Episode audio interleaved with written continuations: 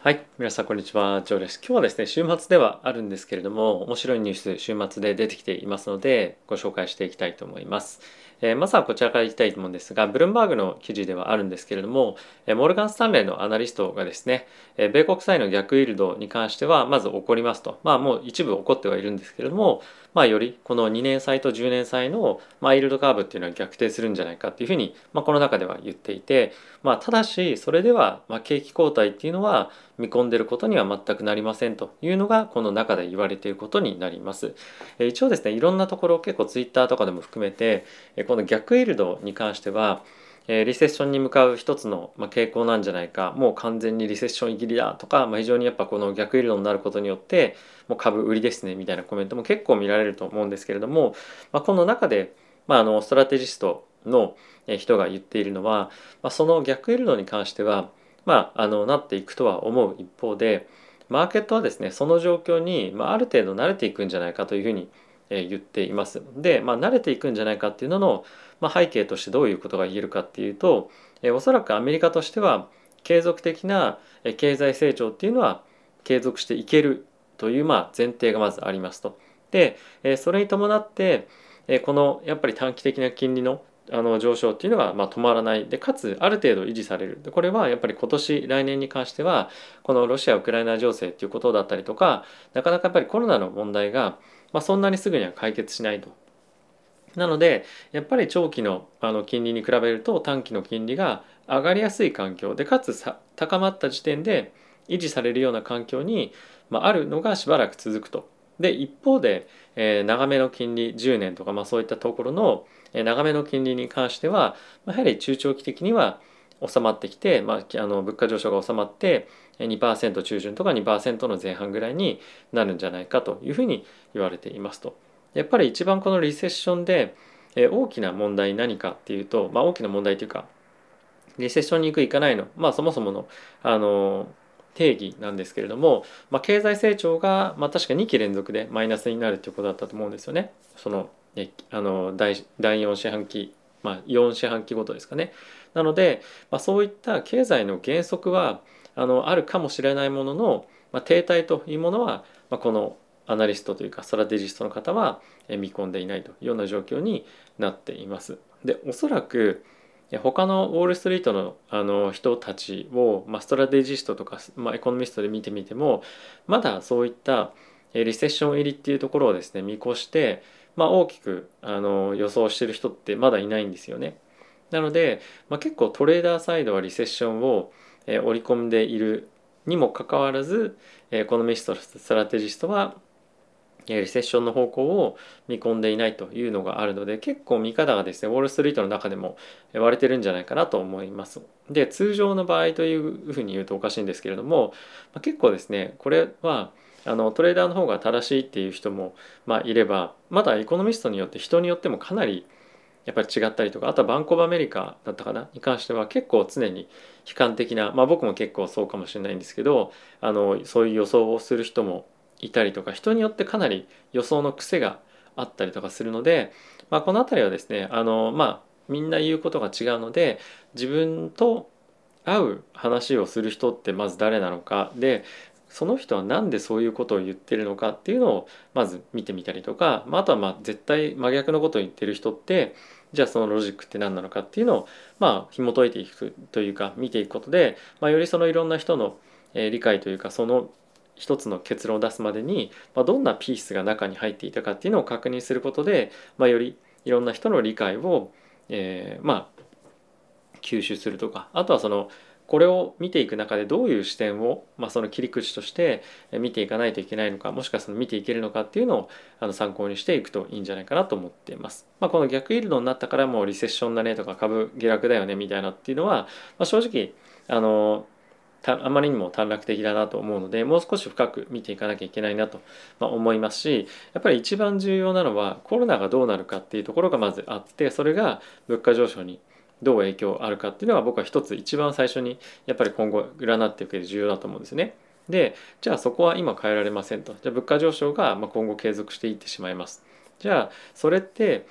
どういったところにどれぐらい波及するのかっていうのがまあもう一つ見ておかなきゃいけない一方でそれかなり細かいデータなのでじゃあまあそういった状況になっていても、まあ、経済の成長っていうのはまだ続けいけそうなのかどうかっていうものをいろんなまあ GDP の指標だったりとか、まあ、あのハウジングの売り上げだったりとか、まあ、あとはそのもろもろの雇用統計とかっていうのを数字を見ながら理解していくっていうのが非常に重要かなと思います。でその中でやっぱりですね FOMC のパウエル議長 FOMC 終わった後にパウエル議長が質疑応答する内容について非常に重要なポイントになってくると思うので、まあ、そこは議事録という観点でもいいですし FOMC 終わった後のコメントのサマリーみたいなものだけでも、まあ、絶対見ておくようにした方が僕はいいのかなと思っております。はい、結構今マーケットの参加者で、えー、全員が同じ方向を見ているっていう感じでは正直なくて本当にみんながみんな違うことを言っていると僕は一定程度思ってはいます。でその中でもまだやっぱりダウンサイド見てる人失敗心配してる人の方が、まあ、多いんじゃないかなと思うのでまあその辺りはあのここ最近の動画でも言っていますけれどもあまりその大きく楽観的になりすぎない方が僕はいいのかなというのが今の現状かなと思います。で、まあ、そんな中ですね一つ面白い記事がもう一個あったんですけれどもこのジム・キャノスチャノスっていう人がいるんですが彼はですねもともともともとというかずっとこの業界長くて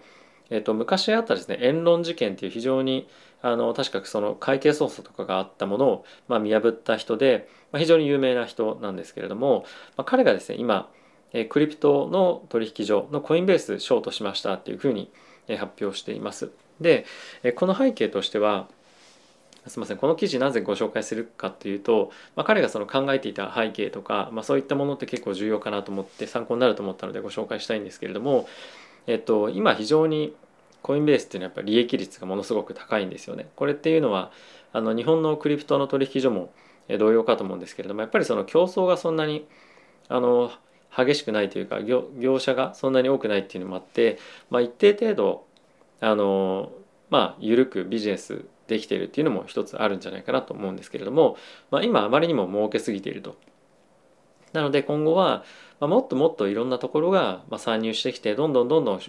えー、まあ、厳しく環境がなっていくんじゃないかでかつ、まあ、ユーザー側がより賢くなってくることによってあそこちょっと手数料高いからあそこでは取引しないとかっていうふうに、まあ、どんどんどんどんなってくるんじゃないかとあとプラスやっぱりそのクリプトに関してはストーリーベースでね、ちょっと変わりすぎていたんじゃないかっていうふうなことも言われています。でこのポイント非常に重要でやっぱりそのストーリーで売られすぎてるストーリーで買われすぎてるっていうのは、まあ、必ずどっかにマーケットに歪みがあると思うんですよね。なので今その株がなぜ買われてるのかとかなぜ売られてるのかっていうのをやっぱり理解するというかそのゲスするというかそれって非常に重要な、えー、まあプロセスだなと思っていて例えば今であれば、まあ、原油株に関しては非常に、まあ、多く買われていると。でそれが本当にこの株に価値があるかどうかっていうのはまあ、しばらくやっぱり時間が経ってみないと分かんないですし、まあ、そこから利益上げられたらいいんですけれども本当に今このマーケットで何に注目されていてどこにどれだけ資金が流れていてで今少し見落とされているストーリーって何だろう。例えば例えばですよ。じゃあ今このものすごく物流が滞っている状況が改善したらどうなるだろうというふうに考えた時に今ものすごくたくさんのお金が半導体の製造の、えー、まあ何て言うんですか施設とかに大きく入れられていますと。で半導体が今後大きく作れるようになっていて今ものすごく半導体不足でビジネスがそんなにうまくいってないところが、まあ、あるただし、まあ、どんどんどんどん技術開発だけは高まっていってますよね。でこの状況が非常にいい、まあ、好転したタイミングでは、まあ、もっともっとあのいろんな施設だったりとかが、まあ、増強されたこの半導体っていうようなあの一つの分野が、まあ、よりそのイノベーションにえ力だったりお金だったりあの人材だったりを投下することができるようになってより急速な発展を遂げるみたいなことも、まあ、結構あったりするかなと思いますし、まあ、あとはやっぱやっぱりそのアメリカの半導体の、えー、ま強さだったりとかアメリカにとっての半導体の重要性みたいなものが、ま、ここ1年ぐらいで非常に確認されたと思いますのでやっぱよりアメリカの企業に関してはもちろんあの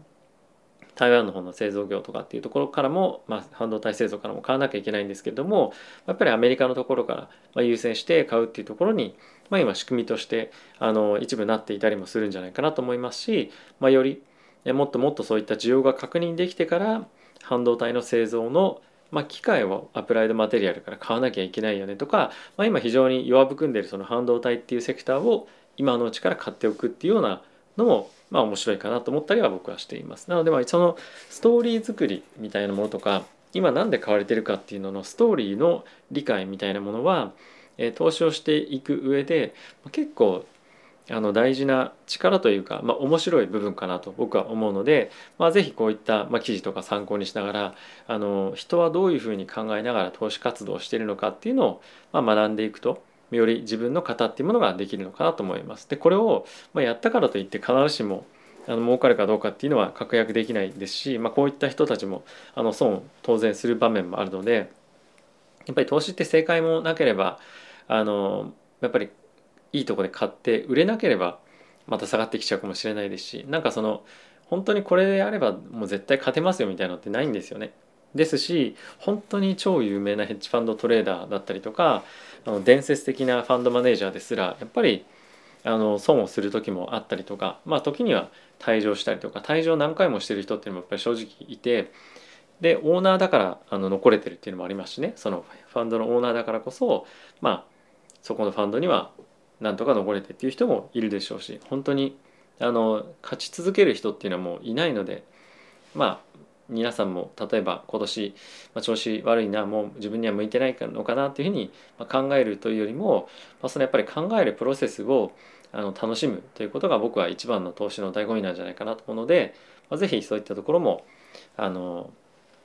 まあ、考えていただけると、まあ、僕はこのチャンネルをやっていて非常にあのまあ、伝えたい一つのことでもあるのでいいかなと思いました。はい、あとはですねちょっとすいません投資と若干関係あるか分かんないんですけどもあの特に若い人に向けてなんですがこのマーガ・ザッカーバーグの、まあ、アドバイス for young people として記事が出ているわけなんですけれども、よりですね人間との人間関係の構築に時間を割いてくださいともっとその何を成し遂げるかっていうところにフォーカスするよりも人間関係の方が重要ですということを彼は言っています。で、まあ、これは本当に人の価値観なので何が正しいとか間違ってるっていうのはないんですけれどもえ一つやっぱり彼が言っているのが、えー、ソーシャルネットワークっていう確かタイトルだったと思うんですけれどもマーク・ザッカーバーグがいかにこの Facebook を立ち上げてその関連している人間たちの関係性があのドロドロドロになっていったかみたいな映画がありましたけれども、まあ、そこでですね、まあ、非常にそのドミトリーというかその寮ですかね日本語で言うと寮の中でまあみんながいろんなことをまあやりつつ、えー、この何て言うんですかね、まあ、優秀な人たちが集まって、えーまあ、お金も集まってどんどん企業が大きくなっていったっていうプロセスを描いてはいるんですけれども、まあ、彼がこの中で言いたいのは、まあ、その本当になんかそこの環境がすごい良かったとかそういう偶然の出会いが良かったとかなんかそういう成功のストーリーというよりもなんかそこに抜けていたものっていうのは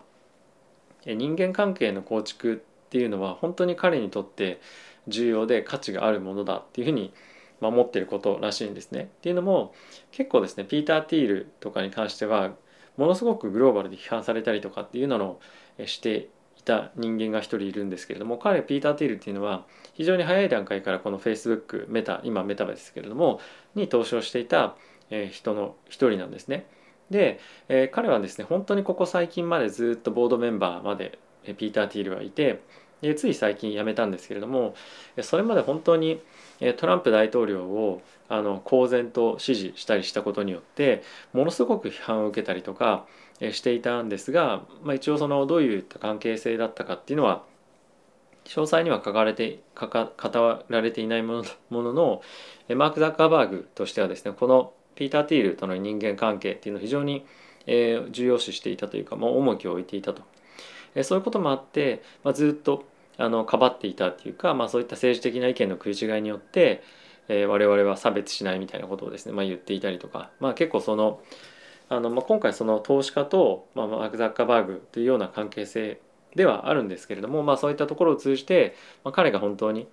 あの、まあ、信頼していた人間を大事にしていたんだなっていうのは感じられたのかなと思いますしやっぱりその我々がその喜びをに人生で感じる時とかあのタイミングってやっぱり誰かとシェアできたりすることによってより、ま、それを強く感じられたりとか、まあ、それが何もない日常が幸せに変わるみたいなこともあると思うので、ま、本当にこれはちょっと今僕の説明が悪かったと思うんですけどやっぱりそのビジネスをやっていく上で信頼できない人だったりとかあとは本当に何か自分の時間を使うということは命を使うっていうことだと思うので、ま、その自分の命を使っていく中で、ま、本当に何て言うのかなあのその人生が豊かになる要素のうちの一つである、まあ、リレーションシップ人間関係っていうところに時間を、まあ、より使った方がいいですよっていうのは、まあ、本当にそうだなと思いました。やっぱりビジネスの成功に関しては一つ大きな人生の中で成功と呼べるようなものだったりとかもするかと思うんですけれども、まあ、やっぱりあの、まあ、死ぬ間際になった時にあ自分のビジネスの成功ができたからやったみたいに死んでいくというよりもなんかその結構自分の子供とか親との関係性に対して、えーまあ、悔やんで死んでいく人っていうのも結構僕は周りに、まあ、いたりとか、まあ、あとはやっぱりそのなんだろうな家族ともっとどうしたかったとか、まあ、こうもっとその仕事よりも自分の、まあ、プライベートとか、まあ、そういうところに人生時間使っておけばよかったなとか死に間際になってまで死に死に間際になって仕事をいきなり頑張り始める人ってやっぱいないと思うので だか